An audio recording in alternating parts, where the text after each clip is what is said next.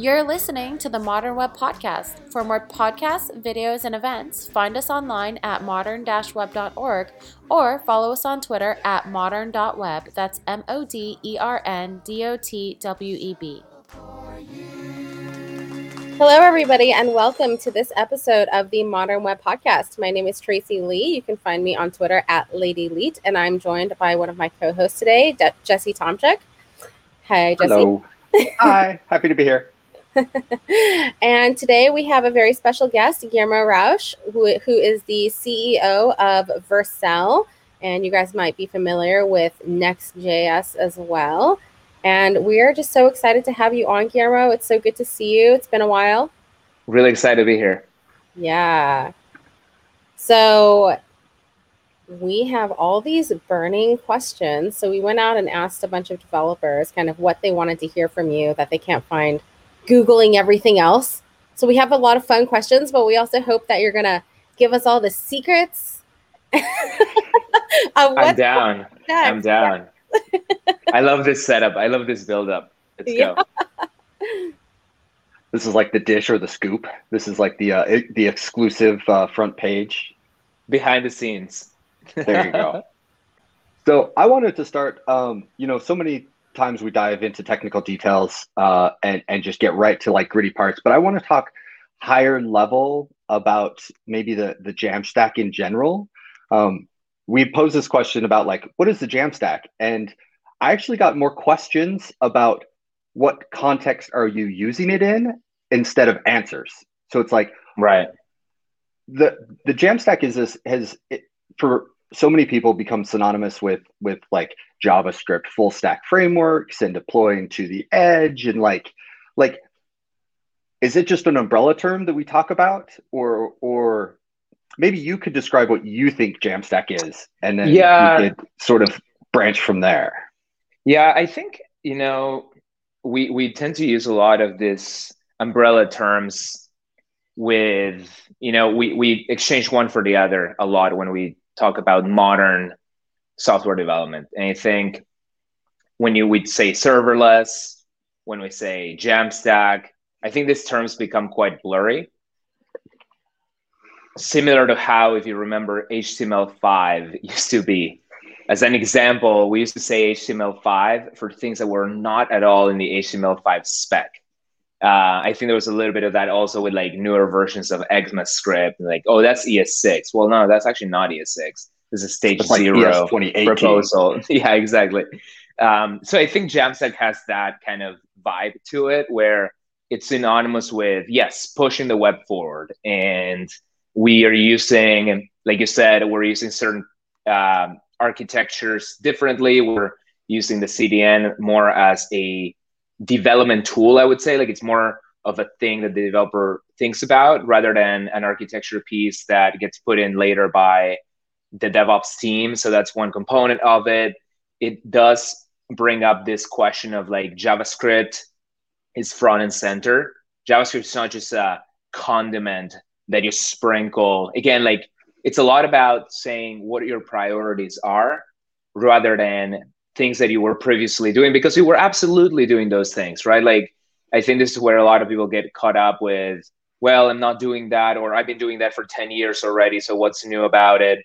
And I think that's true for serverless as well. Like a lot of people in the, uh, that experienced P H P were like, well, I was doing, or C G I bin even, I've been doing serverless for thirty years.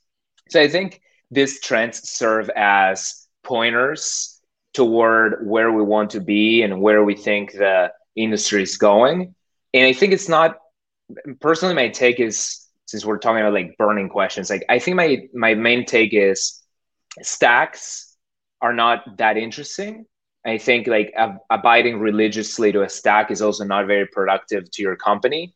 Uh, it's also not very informative because like if you just say markup, A P I and JavaScript, you're not really giving a useful tool necessarily to the developer to reason about. And that's why I've always been saying, like, let's, you know, talk more about how we build things. Let's talk about how we productionize things. So Next dot J S, for example, is our answer to how do how do I build a top-notch, uh, high-performance web application? Well, just use Next dot J S. And I think the similar thing happened back in the day with LAMP stack, right? if I tell you, well, go and use LAMP stack, I'm not really being that helpful to you. But if I tell you, go and use WordPress, you, I could have, you know, pointed you in the right direction for a wide number of use cases way back in the day.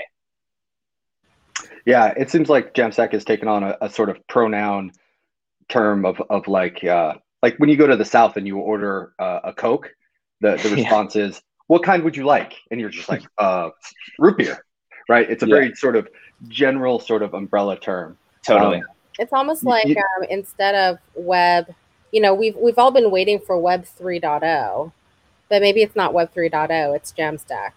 Jamstack. Yeah, it, like I said, it, it reminds me it reminds me a little bit of uh, H T M L five, where I think we like we don't even use the term today anymore, or or we use it in very specific contexts. Um, but we used it as an umbrella term for saying like modern web. I'm innovating. I'm using the latest features. And I think. To to um, the point that you made, JavaScript being the first letter and being like a big thing there, I do think that's really important, because I've talked to a lot of people where like their their biggest problem for modernizing was always, how do I figure out this JavaScript strategy? And again, our take with Next.js is opinionated. We say like, well, it's React's, it's components. That's how you can collaborate with the team. That's how you can reuse. That's what, how you can compose. Um, and again, like I think it's all about uh, saying, okay, like I buy into modernizing the web and pushing it forward, but how do I do it? And I think that's where more of the interesting discussions happen. On the idea that JavaScript is sort of gluing this together, uh, one of the responses in, when we were I was talking Jamstack is is someone had had. made the comment that with React being so accessible and, and sort of onboarding so many people, that JavaScript itself is sort of lost, like uh, lost the ability, like what is JavaScript specifically yeah. and what is sort of JavaScript ecosystem. And yeah. at first I was like, what do you mean? And he's like, well, so he's like, if you import a C S S file, JavaScript doesn't do that. Like yeah. Webpack is yeah. like doing that for you under the covers. And I was like, oh yeah, like, there's these layers of assumptions that we've started to sort of build on. Um, and I wonder, if, does that make it more accessible or less accessible? I think that's a brilliant observation. I think you have to recognize that we're always building in terms of layers, and that's how we make progress in every domain of engineering or science. And I think we took JavaScript as the base layer, and we built another layer on top that now we take to, uh, we consider to be the platform. And I think this is ex- extremely true for the React phenomenon, where we said, okay, we're going to be pushing the syntax forward in many different ways. And, and I love this, because syntax should come after requirement and not before it, right? Like, we shouldn't be sitting around in a committee saying like, what syntax should we use? Instead, we should be saying, what are the types of things that we're writing today? What things can we make more ergonomic?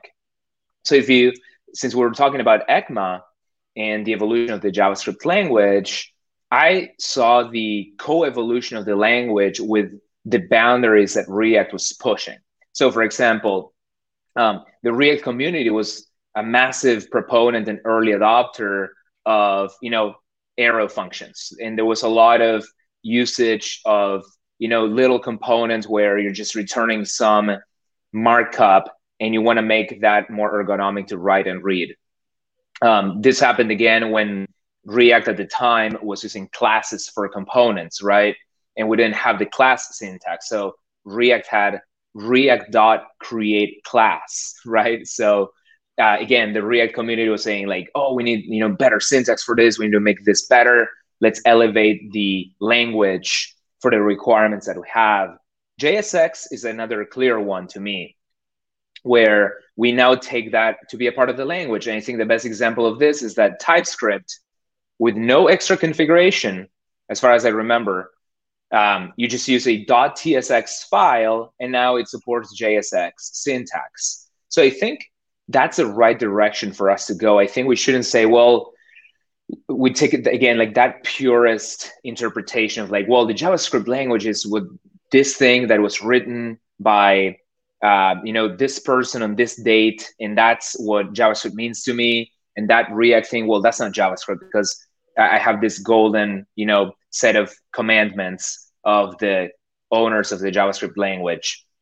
And I think that's uh, true for your comment about importing C S S. I think it, it explains why Webpack and Babel have sort of exploded in popularity, where developers are constantly demanding to extend the syntax and the power of the language. M D, it explains M D X, the fact that we took Markdown and we put React components in it, and the popularity of that ecosystem. Uh, and it's just been really fascinating to watch. Where do you see, um, you know, the next, gosh, five or even ten years for Vercel, uh, based on kind of what you're seeing right now in the ecosystem? So one of the interesting things that uh, I think D H H recently called the pendulum swinging back, um, when React Server Components got announced. And I think even concurrently that week or the week before or the week after, uh, he announced his his own take on how to do server-initiated rendering with Ruby on Rails that then could uh, become more dynamic with JavaScript on the client side with a combination of technologies. And he called it pendulum swinging back because, um, you know, for the past few years, we've been talking a lot about Jamstack, static, single page applications. But the trend that is coming from even the creators of React, but the success of Next.js in the wild is the opposite of static. It's it's going really back even to the origins of Next.js, which was like server rendering focused in the beginning. Then we added static and Jamstack capabilities later on. But I think what I see in the next, uh, in this decade really is we're going to take full advantage of the dynamism of the web without sacrificing that initial boot up performance. And what I mean by this is today you open Twitter, sometimes I actually get really annoyed. Like you see the, you know, the the bird, then you see a spinner, then you see another spinner, then you see another spinner. And and that's worked for them, right? Like the, the new Twitter dot com that replaced, you know, the previous one is really good in a number of innovative ways due to client-side interactivity, where the old Java stack was just not good. And I've always used that as an example of the success of Jamstack because, like, look, the old uh, monolithic serverful Java app got replaced with this pure J S, pure React app that is super client-side heavy. But does that mean that that's good enough? I would argue no. You can have the cake and eat it too on the web. You can have that sort of incredible first experience when you come to a website, or when you come to a an e-commerce uh, experience, and then you can resume that rendering on the client side. And this is truly what I mean by like the power of JavaScript, right? Like you can run it on the server, you can run it at the edge, you could run it at build time, you can run it on the client side. We can literally put it everywhere, and we can slice it and dice it and put it in the places where it should be to enable the best performance, user experience, and so on. So To to answer that more concretely, I see that pendulum swinging back, but it's not a swing in terms of, I think that's where D H H and I would disagree. It's not that we swung back and like, oh, no, we don't do anything on the client. No, I think it's all about doing both. And this is where hybrid frameworks like Next.js uh, are really pushing things forward in a, in a way that I think is really positive. Do you think in the, so with that sort of expansion, um, I know one of the things that always comes up when we talk about uh, JavaScript everywhere, right, is is eventually it boil, like someone will mention Electron as a second class citizen of like application work and offline work and things like that. Is there, what work does do we need to do in the ecosystem to make sort of like this experience that that that we've got work better sort of offline? Like we're running JavaScript on the edge and we're running it on the server and we're running it on the client and we're running, right, multiple places. But like, how do we, like P W A is great, but like, how do we, how do we push that one more step so that like the average consumer is like native app and like dynamic web app, like is so like it's blurry now. Undistinguishable. Yeah. Yeah. Just becomes like a, a, a non-starter, a non-barrier, right? Um, right now we're like building targets for React Native and we're sending, you know, bundles here and here and here. And where's that is in ten years, is that golden bundle there that the web app is offline, it's accessible, it's, it rehydrates, it's server, it's edge, it's, and, and then like my overhead as a developer is like, oh, I just, you know, I'm, I, I don't have to deal with the, the pieces that Next.js yeah. or, or frameworks have done it for me. So, so, so take me to that beautiful place, Guillermo, like that's where I want to live. Yeah, uh, I, I'll I'll definitely take you. I want to go there really bad. So the I'll say there's a lot of that. I think it's a really, really, really interesting question. I'll start with what I know about today, right? Like what's happening today? Because like this is the thing about our industry, right? Like everyone is at, at different stages of their own evolution. So like we can always look to, you know, what are other innovators doing today that could perhaps point us to where the broader industry and broader community could go in the future. One of the things that I see with a lot of Next.js, like the biggest customers of Next.js, is that they're embedding Next.js experiences more and more and more in their native app experiences, but not necessarily in a way where you would notice. So maybe it's the page that got rendered within a certain pane, and the pane was still managed by a native sort of um, you know, overlay or, or, or boundary that enabled more advanced things that the web is not quite there yet with, like gestures and some sort of high level animations and so on. So what's really nice to see is that the web continues to find itself in more and more places, not always driving the whole experience, but I think, you know, in terms of predicting the future, um, I like to, you know, look to the past and see like what lessons we could pick up from there. One one interesting thing about like what's driving the experience and that question, we can relate it to the genesis of Next.js, because when I started Next.js, my main obsession was React needs to drive the entire experience.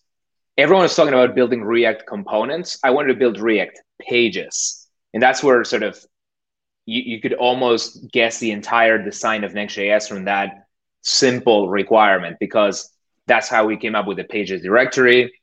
That's how we came up with like, you start with a page, the router is built in, the router is gets out of the way. All the design decisions of Next.js were like, I want React to drive everything. And at the time, I also took inspiration from, I think, Cycle.js, I think it was called, this library oh. that that really emphasized the concept of um, embed composability and embeddability. And um, uh, the word that um, Andre, the, the founder, used a lot was fractality, like a fractal in terms of like infinite embedding. Um, and anything can compose with anything else. So My my idea was the Next.js page is in itself a component. And in my first presentation at React Conf, one of the things that I showed was my slide deck was built with Next.js. And then I took two demo apps that I had built with Next.js and I embedded them as slides in the presentation. So like slide fourteen was Next News, which was like a, the Hacker News clone. And then, like, I think what uh, was probably a really nice demo at the time, I think it's slide twenty-five, was the Vercel website that I embedded inside the slide deck presentation. And it was all driven by the web browser and the and, and U R Ls. So that fractality was super important to me. And that's what uh, made me uh, push for, okay, React drives everything. React drives the entire rendering. But keep in mind this, at the time, Facebook, because of how big companies have to evolve their code bases, Facebook was not yet able to use React in that manner. It only took, and this we're talking twenty sixteen, twenty fifteen, it only took them until twenty twenty with lots and lots of gradual releases and experiments and measurement until you can say Facebook dot com is entirely driven by React and not P H P plus hack plus I use React for certain components. So progress is not always obviously, you know, linear or predictable. And, and uh, because there's so many obstacles, like getting things in that ideal place, especially when you're thinking about massive, massive operations, like something like Facebook dot com. Um, so I can take that to understand where, you know, the web driving more experiences uh, top down, especially on mobile devices and native mobile native contexts and app stores would look like. So today the web is finding itself more as a component, but I think what we'll see likely in the future is that it takes over more and more of the experiences and starts driving more, because the programming model is better, because the publishing model is better, because the lazy code execution model is better. There's all this sort of axiomatic principles that you have that you can say, well, the web is objectively objectively better there. I think it's really funny because I kind of hear these things and, you know, I'm wondering, has, have have you ever explained to any of your investors, like uh, Vercel is going to move towards more no-code solutions for developers? Like, does no-code or low-code ever come into play when you so?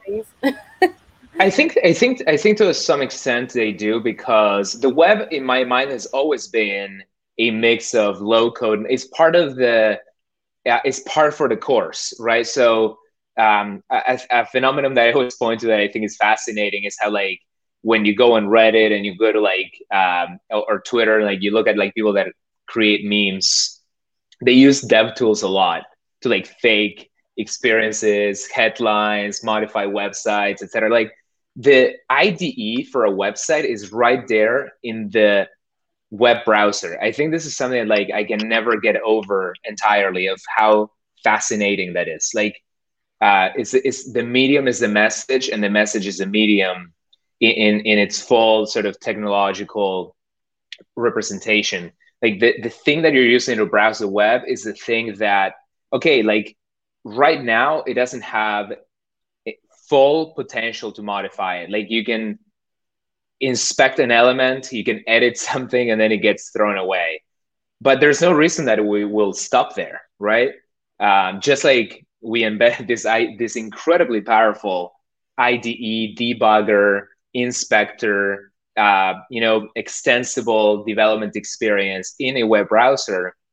I think the web has always lent itself to this no-code, low-code type manipulation. Like, I, I remember a tweet from last year, I think it was Nat, the C E O of GitHub.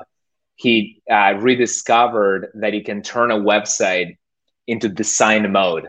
There is this top-level attribute that you can say, uh, that you can set on the H T M L element, I, I believe, um, where you can say, hey, put this page on, on design mode. And then you have basically like Squarespace in your web browser. I mean, it's It's clunky. It's it's uh, you know, that that specific spec and approach has not seen an update in many many years. But every website you visit has this attribute you can flip called design mode, and now the entire page is an authoring surface. Um, I think the web is the ultimate uh, platform for everybody to contribute to, and this is actually something that we emphasize a lot with investors. We we don't necessarily use those buzzwords, um, but one thing we say is, we see the role of the developer in the in the coming years as an enabler and amplifier of the rest of the team, not all of whom have technical skills. So that's uh, how you can understand, for example, why we hear so much about headless C M S. What what's exciting about headless C M S? Is it that you're decoupling? No, that's a pain in, in the butt. Is it that um, you're shopping for vendors for C M S? No, that's also a pain in the butt. So what is it? Well, it's that before the page was only editable by developers. Now you plug in that headless C M S or headless e-commerce technology, and now the entire company, team, everybody can propose content changes, submit content. Like, you're, they're basically editing the website, right? So that's the trend that's really exciting to me, is developers are acting to democratize their skills. Sometimes it's in very concrete ways, like, oh, I just added a drag and drop interface to the website and you can edit it in line. But just because you have direct manipulation, like that's just one way of enabling collaboration. And again, no code, low code, et cetera. One thing we see a lot with Next.js customers is they'll pick a headless C M S vendor that allows them to map React components to headless C M S block counterparts. So now the team is not only just the, the, for example, marketing business teams are not just editing text in a, um, you know, Word type experience, like the, the old WordPress editor where like you embed tiny M C E or one of those rich text editors that break every other day. No, they're actually mapping the code data structures, the component shapes into editable forms on the C M S. So the, the nice thing about that collaboration is happening between developer and, and non-developer is that the developers is still bringing a sense of normalcy and technical execution to the, that's, I think, really necessary. Because we have to remember performance, we have to remember accessibility, we have to remember all these things. And um, so I think that's one way in which that is already happening. And what we're seeing too in the Next.js ecosystems, I've heard of, you know, at the very least a, a dozen teams that are working on, uh, you know, visual programming experiences on top of Next.js, which I think is going to be another very exciting direction.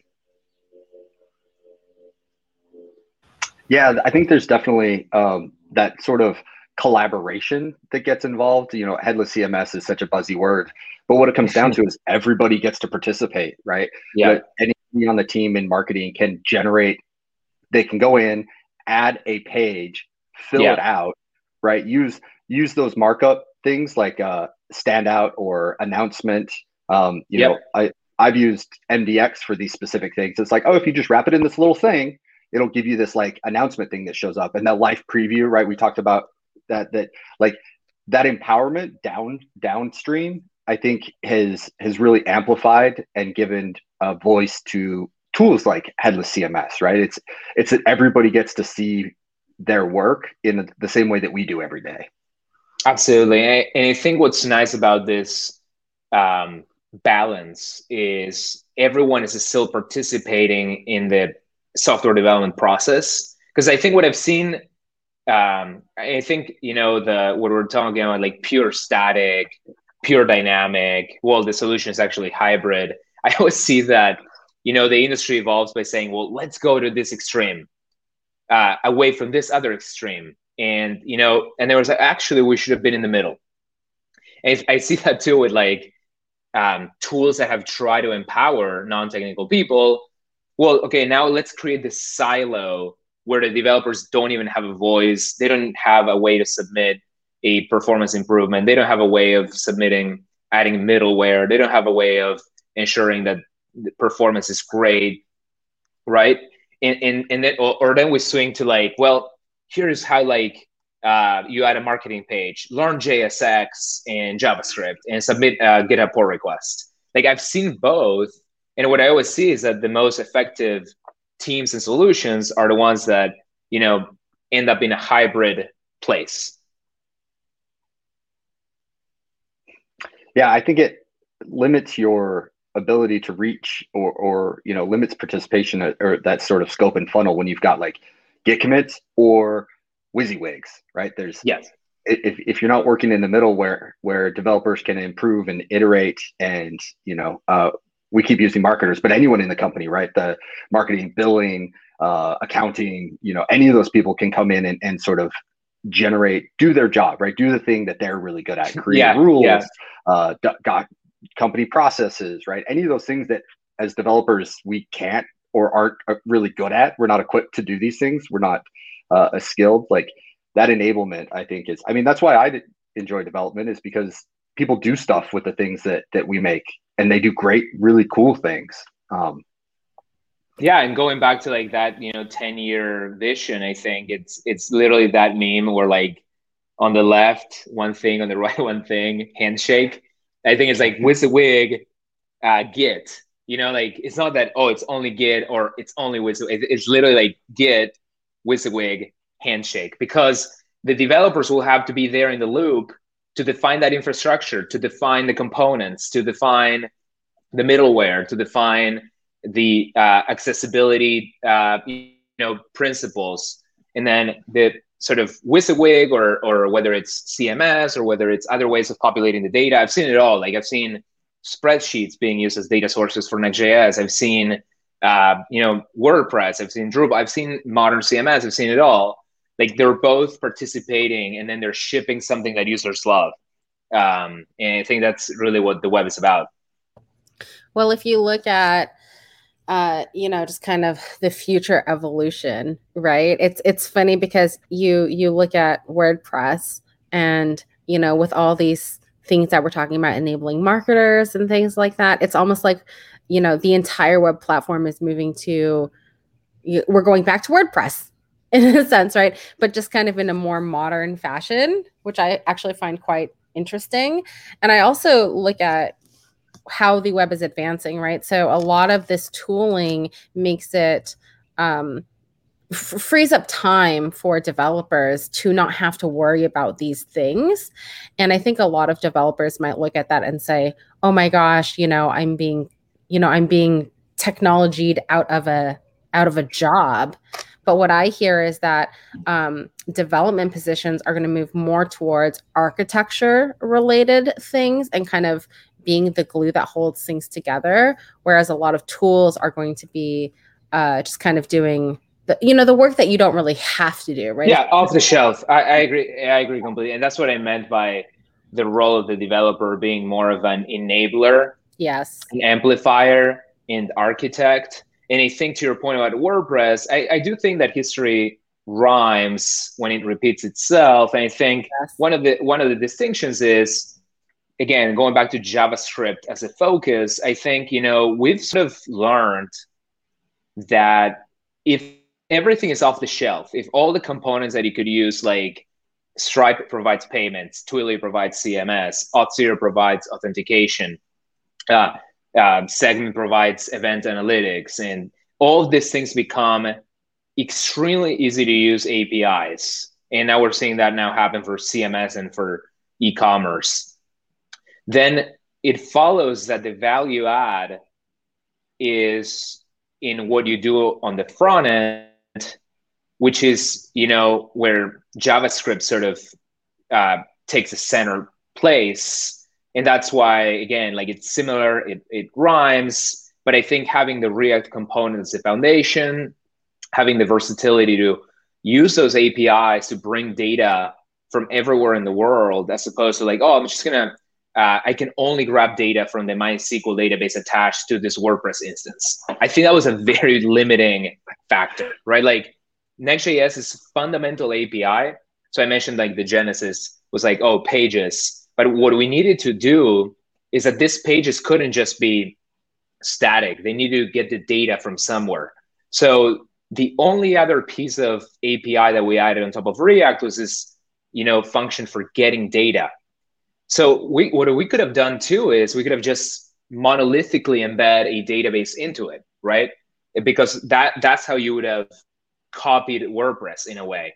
You would have said, well, you know, again, LAMP stack or some stack, and we're we're we're gonna add a dependency on Mongo, or like Meteor did, or we're gonna add a dependency on MySQL and some sort of O R M on top, like WordPress did.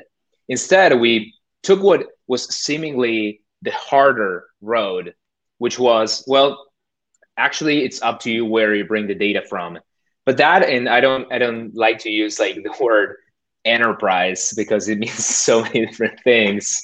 But I do think that if we take enterprise to be the synonymous with, you know, well-performing bigger business or teams that are maintaining and being responsible for lots and lots of different systems that have evolved over time, um, and where clean slate architectures are not very welcome, I think Next.js served to bring um, innovation to that world where it's like, okay, innovate on the front end layer and then plug in whatever data source you need to plug in, and then evolve your, um, your continue to evolve your business forward.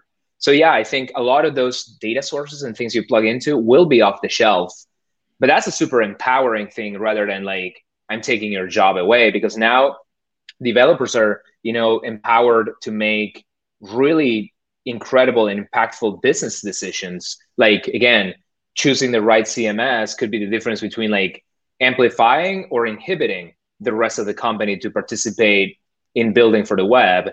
So that's, I think, a very powerful thing. And also how fast you can move when you don't have to worry about, oh, like now I'm maintaining a database, and now I'm maintaining my own C M S, and now I'm maintaining my own backend. That's a drag, I think, on how fast you can make progress. I think this is also like what, you know, it's it's interesting because, you know, you guys are, you know, building on top of the React ecosystem. You see things like Blitz and Redwood also building on top of the React, right? Kind of having React as default. And, um, you know, whether or not it was intentional for React to have this happen, I don't think it was intentional. If you look at the other frameworks, it it kind of makes me sad because I feel like React is literally going to become synonymous with JavaScript, and the other frameworks, you know, because there aren't ecosystems as, you know, extensive as what's being built on top of the React ecosystem, um, are not going to be as long-lived, which makes me really sad. But I, I, I think the, I think um, the the good thing is that the way that the web has evolved, it always retains its optionality, and I think that's a beautiful thing. What I think what you're referring to, it has a lot to do with like network effects, has a lot to do with like, you know, what are the where's the value that I can reuse? What's out there in open source, right? Like if, if um, as a good example, we created this component that I'm really proud of. Two of our uh, team members that work on our design system, um, they created this combo box component that I tweeted about two days ago. Um, and it's it, what I find that incredible about it is that, to my knowledge, that's the first time. I think there, I actually, to be fair, I think the Adobe team has been doing incredible work here too. So I was about to say something really ridiculous. I was, but okay, it's one of the first times that I've seen a autocomplete component that works really well on mobile web. And what's what's beautiful about it too is that it's been designed, but again, t- solving the hardest problem first, and then the other ones are easy. So in this case, I think mobile web, especially in like Safari, writing a good component with autocompletion, it's harder, I think, you know? And it's actually, it's not that hard. So I always encourage people to pay attention more to what they can do today on the mobile web, like without dreaming about like Tim Cook saying tomorrow, actually, I woke up today and like, it's not right to put all these constraints and like charge for developer licenses and like thirty percent tax and all that. And actually, I'm going to rewrite everything on top of the web. No, I think that's not going to happen. But what you can do today, like you'd be surprised at how much you can do today if you put your eye on it. And, and this component is a React component. And to make it accessible, we built a top of React Aria. And that capability like did not exist. Like that, that's, again, like reusing the value has already been created and open source and shared in the ecosystem. Sure, we could have started with, you know, another approach, but I don't think we sh- we would have found that, you know, uh, set of reusable components on top of which we could build on top a really great solution. And yes, and and, and this is going, uh, I guess, fractal is the theme for today. Now we built value on top. We have this component. We're going to open source it. So now everybody can use this combo box. And so to your point, um, if you were and Googled for JavaScript, mobile-friendly autocomplete or widget, I don't. I don't think you would have ended up at a, at what you needed to do to like ship a great experience for your website. Now, if you qualify that search with React, well, now you're actually getting a ton of value. So I think that's kind of how the that's the the the way that we could explain why React is becoming the platform. It's because it elevated the abstraction. So now the starting point is a lot more meaningful for what you're looking for. And then that creates this sort of fractality of now someone's going to build something on top of that combo box and they're going to open source it. And then somebody, going back to like with Next.js, you can even share pages. Someone's going to build the entire subsystem that you can plug into your existing Next.js application. Like you can mount a blog or C M S or whatever. So I think it's very hard to, it's almost like when, you know, uh, nuclear reaction, going back to like the logo of React, reaches criticality and it becomes this like chain reaction of energy release. That's how I look at this, you know, component uh, composability playing out in the real world. Yeah, I wonder if if in this sort of timeline that we're talking about, if we haven't reached a sort of end of of fundamentals and sort of just the beginning of innovation, where we're we're sort of done building blocks, right? Uh, basics, and now we all have these these sort of tools, these sort of like hammer yeah. and and and arrow, and like we have these primitive tools now that we're not constantly making over and over. Like totally. How many carousels do we want to make? Like so so now it's like the birth of innovation, right? We're all putting these pieces totally. Together on top. Um, totally. Absolutely. How far? Actually, I, I would qual- I would qualify I would qualify that a little bit though. I actually would love to see more carousels because, and this is another beautiful trend that I'm seeing in the React community. When hooks were introduced, like I was like, holy mother of God, when I saw it, because I was like, okay, now you can take something that is invisible and also package it and share it in open source. I think at the time I called it like, it's like components for data reusability, which like uh, I think was an interesting observation in, in that it was wrong because it's more than just data. It was right insofar like it explains some of the hooks that have gotten popularity like S W R and React Query and et cetera. But what's interesting about hooks is that you're seeing a lot of folks package behavior that has no, like it's the headless U I component trend has been fascinating because it's so unintuitive. Headless U I doesn't make any sense. U I, user interface, how can it be headless? So the fact that React developers like Tanner, Lindsley have been saying, okay, here's a set of tools that are not prescribing the front-end experience, but you're basically not, and React Aria is another wonderful example for accessibility, and there's so many others that I'm Downshift, and there's many others that I'm blanking on now. Um, but these are reusable, invisible tools that provide infrastructure on the interaction and data fetching level. And then you can actually, like, so if, if uh, what I meant by I want to see more carousels is that maybe, you know, and certain news websites, things that the carousel should look a certain way. Another one, another person innovates with like, you know, just like Apple innovated back in the day with, uh, remember the iPod had that view of the album art and like somewhere smaller on the sides, and then like you slide and it feels good. All oh, those yeah, things. Yeah, they, uh, yeah, what was that called? Album artwork. Right? Uh, they dropped it into the Finder at one point. Yeah. It was like yep. sh- uh, show art or something like that, where it like thumbed through like an old jukebox. Yes, yes. Oh, so gorgeous. Yeah.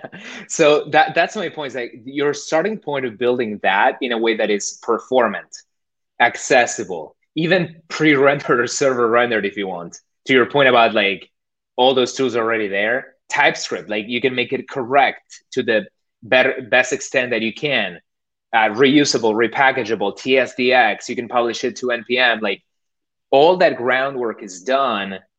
So it, it really has been the best time to innovate because now you can be like Apple and be like, without having like a trillion developers and a trillion dollar market cap, you can be like, you know what? I'm going to spend a couple days on building this innovative experience uh, for showing, you know, this carousel of albums. And maybe what that took Apple, like, again, like twenty PhDs in two years. And probably actually took not that many people. But my point is being like, I can do that with React in like a couple of days. And again, I'm also pulling off an Stack Overflow style estimation, but it really has been a great time to to uh, to innovate on top of all these existing tools. Well, I think that's all we have time for, but it was really, really good catching up. And, you know, especially talking about, I feel like just uh, where our industry is headed. So it's great to have you, um, you know, backed by, I, I'm so happy when I saw Vercel get so much funding, right? I, you guys just announced that fifty million. I'm like, oh man, y'all are going to be around for a while. Y'all are going to really be able to like push the ecosystem forward. Um, and you know, we're seeing everybody. I mean, who doesn't know about Next.js these days, right? So we're excited. Yeah, I'm really, really happy to uh, have this opportunity. And uh, as always, we're we're building this together with the community. So uh, feel free to reach out to me on Twitter at RauchG. R A U C H G, with comments, ideas, feedback. If you want to learn more about these technologies, I always tell people to go to next j s dot org slash learn. It basically walks you through all the fundamentals of the framework. And it's very, very quick. And uh, by the end of it, you should um, have a live website deployed on the Vercel platform that you can share with us. So um, I'd love to uh, to see that. Awesome. Thanks, everyone, for listening to this episode. See you next time.